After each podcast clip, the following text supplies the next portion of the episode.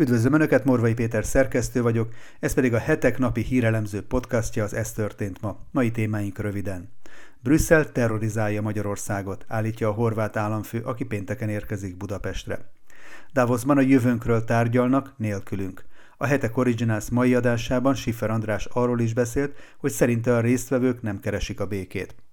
Olyan sok a bevándorló, hogy történelmi csúcsra emelkedett Németország lakossága. Donald Trump elégedetlen az amerikai evangéliumi vezetőkkel, és Ron DeSantis floridai kormányzónak is üzent. A volt elnök szerint a támogatás hiánya a hűtlenség jele. Elindult a nyomozás a kievi helikopter baleset ügyében. Három lehetséges forgatókönyvet vizsgálnak. Ez még nem az út vége. Az azonos nemű párokat is megáldják ezentúl az anglikán egyházban. Önök a január 19-i adást hallják, a nap legizgalmasabb híreit és aktualitásokat a hetek válogatásában, amelyeket a videónk leírásában szereplő linkeken el is olvashatnak, csak úgy, mint a hetek.hu oldalon. Köszönjük, hogy már több mint 18 ezeren feliratkoztak a YouTube csatornánkra is, és hogyha esetleg ezt nem tették volna még meg, kérem csatlakozzanak, hogy biztosan értesüljenek a legfrissebb tartalmainkról.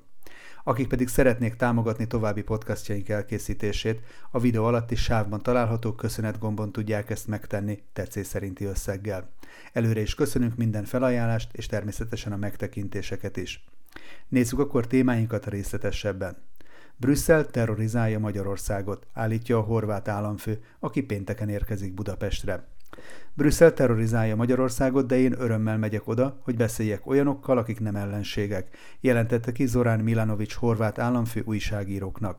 Szerinte Magyarország soha nem támadta meg Horvátországot, amit azonban nem mondhat el más szomszédokról. A horvát elnök Novák Katalin köztársasági elnök meghívására utazik Budapestre, de az ágrábi elnöki hivatal közleménye szerint Milanovics várhatóan Orbán Viktor miniszterelnökkel, valamint a magyarországi horvát közösség képviselőivel is találkozik. A volt szocialista elnök szerint, bár politikailag eltérő nézeteket vallanak, ez nem változtat azon, hogy a két ország között ezer éve áll fenn jó szomszédi viszony. Néhány ideológiai kérdésben nem értünk egyet, de egyet értünk abban, és ez ki is derült, hogy azon kevesek közé tartozom, akik oda mernek menni, mondta a horvát elnök. A magyar politika más, de ezek a demokraták rettenetesen terrorizálják őket, utalt Brüsszelre a horvát államfő. Davosban a jövőnkről tárgyalnak nélkülünk. A Hetek Originals adásában Schiffer András arról is beszélt, hogy szerinte a Davoszi résztvevők nem keresik a békét. Önmagában egy fórum, egy találkozó, egy személy vagy egy agytröszt a mai világot nem tudja eldönteni. Másrészt lehet és kell is vitatkozni a globalizáció mikéntjéről, de ettől még ez egy megkerülhetetlen tény, szögezte le a heteknek adott nyilatkozatában Sifer András ügyvéd volt országgyűlési képviselő. Schiffer szerint szükség van globális együttműködésre, de aggasztó, hogy nem biztosított ezeknek a találkozóknak a transzparenciája, és az is, hogy milyen terveket, röpiratokat készítenek a fórum kulcsemberei, köztük az alapító Klaus Schwab. Aggodalomra ad okot, amikor a világ választott és kevésbé választott politikai vezetői teljesen átláthatatlan módon diskurálgatnak a globális nagy tőke legfőbb képviselőivel, mondta Schiffer. A volt országgyűlési képviselő szerint nem meglepő, hogy a témák között nem szerepel kiemelkedő helyen az ukrajnai háború, és különösen hiányzik a békereménye a találkozó programjáról, hiszen Oroszországot meg sem hívták. Ha valójában valamiféle globális párbeszédnek lenne az otthona ez a Davoszi világgazdasági fórum, akkor nyilvánvalóan leginkább a háborús feleket kísérelnék meg egy asztalhoz ültetni. A világgazdasági fórum számára azonban láthatóan nem fontos a béke, a béketárgyalás, le akarják tolni a térképről Oroszországot. Nem az a missziójuk, hogy béke legyen, már csak azért sem, mert Davosban és Davos körül egyeskedő tőkeérdekeltségeknek nem jelentéktelen része hasznot is húz ebből a, ebből a háborúból. Mint Schiffer elmondta, túl sok olyan érdek mozog a háború fenntartása és a háborús feszültség szítása mögött, amely érdekek ma a tudatipart, a nyilvánosságot is átszövik. Schiffer szerint az európai kommunikációnak megvan az a képessége, hogy nem áldozatot farag az ellenfeleiből, hanem a különböző eszközökkel egyszerűen elgondolhatatlanná tesz egy másik álláspontot. Ki sem mered mondani a véleményedet, mert megszégyenülsz, vagy éppen elrejtenek információkat és gondolatokat. Egészen borzasztó, hogy lassan teljesen illegitimé válik az, ha a békéről próbálnak követeléseket megfogalmazni Európában. Jó lehet, még az iraki háború idején is tömegtüntetések voltak Olaszországban és Németországban a béke mellett és az imperialista politika ellen. A volt országgyűlési képviselő vészjóslónak nevezte, hogy milyen módon próbálják behálózni a látszólag demokratikus döntéshozatali fórumokat azok a szereplők, akik súlyjal bírnak a világgazdaságban, és okkal kelt nyugtalanságot, hogy milyen terveket szövegetnek a fejükben a világjövőjével kapcsolatban a Davoszi elit tagjai. Schiffer azt is fontos kérdésnek nevezte, hogy miért tartanak attól Amerikában, úgymond az amerikai politikát fogva tartó tőke érdekeltségek vezénylő pultjainál, hogy Európa autonóm módon gazdasági kapcsolatokat alakít ki a kelettel, tehát az oroszokkal vagy a kínaiakkal. Miért tartanak attól, hogy Európa például a szabadalmak terén önálló versenytársa tudna lenni az Egyesült Államoknak. Szerint ezek a tőke érdekeltségek alapvetően Kínát látják riválisnak, és úgy vélik, hogy a saját pozíciójukat akkor tudják biztosítani, ha Európát teljes egészében alárendelik ennek, vélte Schiffer András. Olyan sok a bevándorló, hogy történelmi csúcsra emelkedett Németország lakossága. Történelmi csúcsra 84 millió fölé emelkedett Németország lakossága 2022-ben a Szövetségi Statisztikai Hivatal adatai szerint. A hivatal első becslése alapján tavaly évvégén legkevesebb 84,3 millióan laktak Németországban, 1,1 millióval többen, mint egy évvel korábban. Soha nem volt ennél nagyobb az ország lakossága egy adott év végén. A népesség növekedés annak tulajdonítható, hogy a vándorlási mérleg, vagyis a be- és kivándorlók száma közti különbség töblete meghaladta a születési mérleg, vagyis az élve születések és a halálozások száma különbözőségének a deficitjét, vagyis a bevándorlás ellensúlyozta azt, hogy többen halnak meg, mint amennyien születtek. A számítások szerint 1,42 millióval többen vándoroltak be tavaly Németországba, mint ahányan külföldre költöztek. A nettó bevándorlás így nagyjából meg négyszereződött az egy évvel korábbi 329 ezer főhöz képest, és magasabb volt, mint az összehasonlítható vizsgálatok 1950-es kezdete óta bármikor. A bevándorlók többsége Ukrajnából érkezett háborús menekült, de a más országokból származó bevándorlása is jelentősen nőtt. Németországban 2022-ben is kevesebben születtek és többen haltak meg, mint egy évvel korábban. A születések száma az anyakönyvi hivataloktól beérkezett jelentések alapján 735 ezer és 745 ezer között lehetett. 7% körüli mértékben csökkent az egy évvel korábbihoz képest. A halálozások száma viszont 4% kal emelkedett, 1,06 millió volt. Az ország újraegyesítése óta eltelt három bő évtizedben a német lakosság többnyire növekedett. Kivétel csak az 1998 és a 2003-2010-es időszak volt. A növekedés kizárólag abból adódott, hogy a bevándorlók száma meghaladta a kivándorlókét. A nettó bevándorlás nélkül a népesség már 1972 óta csökkenne, mivel azóta minden évben többen halnak meg, mint ahányan születtek, emelte ki jelentésében a statisztikai hivatal.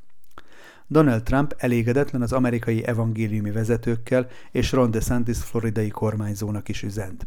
A volt elnök szerint a támogatás hiánya a hűtlenség jele. A volt amerikai elnök sértődétségének adott hangot egy interjúban, mert szerinte az evangéliumi keresztényvezetők és az életpárti közösség nem értékeli eléggé a Roe kontra Wade abortusz védelmi határozat hatályon kívül helyezésében játszott szerepét.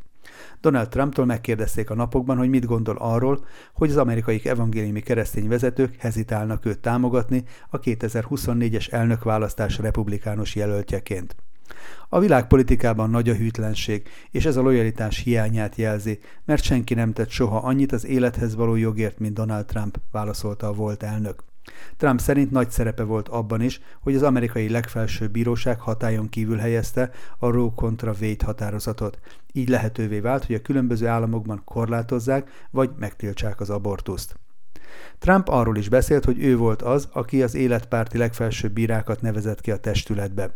Trump emellett azt is felrótta a keresztény vezetőknek, hogy tavaly a félidős választásokon nem tették meg azt, amit megtehettek volna azért, hogy ne maradjon továbbra is a demokraták kezében a szenátus. Trump legnagyobb riválisáról, Ron DeSantis floridai kormányzóról is beszélt. Most azt hallottam, hogy lehet, hogy nem akar ellenem indulni, úgyhogy úgy fogjuk ezt kezelni, ahogyan én szoktam intézni a dolgokat, mondta. A volt amerikai elnök arra emlékeztetett desantis kapcsolatban, hogy, mint idézem, én választattam meg őt, ez ennyire egyszerű. A floridai kormányzó egyelőre még nem jelentette be hivatalosan, hogy indulni szándékozik az amerikai elnöki pozícióért, de tavaly októberben arról beszélt, hogy nem tervez újabb négy évet kormányzóként eltölteni. A közvéleménykutatások szerint Trumpnak lehet oka az aggodalomra, hiszen a tavalyi félidős választások után néhány nappal a republikánusokat támogató megkérdezettek 42%-a elmondása szerint DeSantis támogatna a 2024-es választásokon, és csak 35% támogatna Trumpot. Elindult a nyomozás a helikopter baleset ügyében. Három lehetséges forgatókönyvet vizsgálnak. A mentést végzők befejezték a keresést túlélők, illetve holtestek után a szerdai kievi helikopter baleset helyszínén. Az ukrán fővároshoz közeli Brovariban. Közölte délután az ukrán katasztrófa védelmi szolgálat. A helikopter a belügyi delegációval a fedélzetén szerda reggel zuhant le, egy óvoda közelében. A becsapódás következtében tűz ütött ki a helyszínen. A balesetben életét vesztette a helikopteren utazó ukrán belügyminiszter, valamint első helyettese és a tárca államtitkára is. Továbbá három pilóta és még három a minisztériumban alkalmazásban lévő személy. Az ukrán biztonsági szolgálat megindította az eljárást a szerencsétlenség okainak feltárására. Három alapvető verziót vizsgálnak. Ez szerint a repülési szabályok megsértését, műszaki meghibásodást, valamint szándékos cselekményt. Denis Schmital miniszterelnök a Telegramon arról tájékoztatott, hogy a kormány a belügyminiszteri feladatok ellátását átmenetileg Ihor Klimenko országos rendőrfőnökre bízta. Ez még nem az út vége. Az azonos nemű párokat is megáldják ezentúl az anglikán egyházban.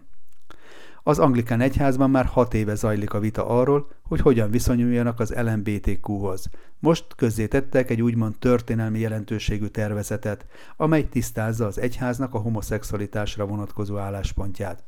A Canterbury érsek vezetésével az anglikán egyház a közeljövőben bocsánatot fog kérni az LMBTQ közösségtől, amiért elutasítással, kirekesztéssel és ellenségességgel viszonyultak hozzájuk az egyházban.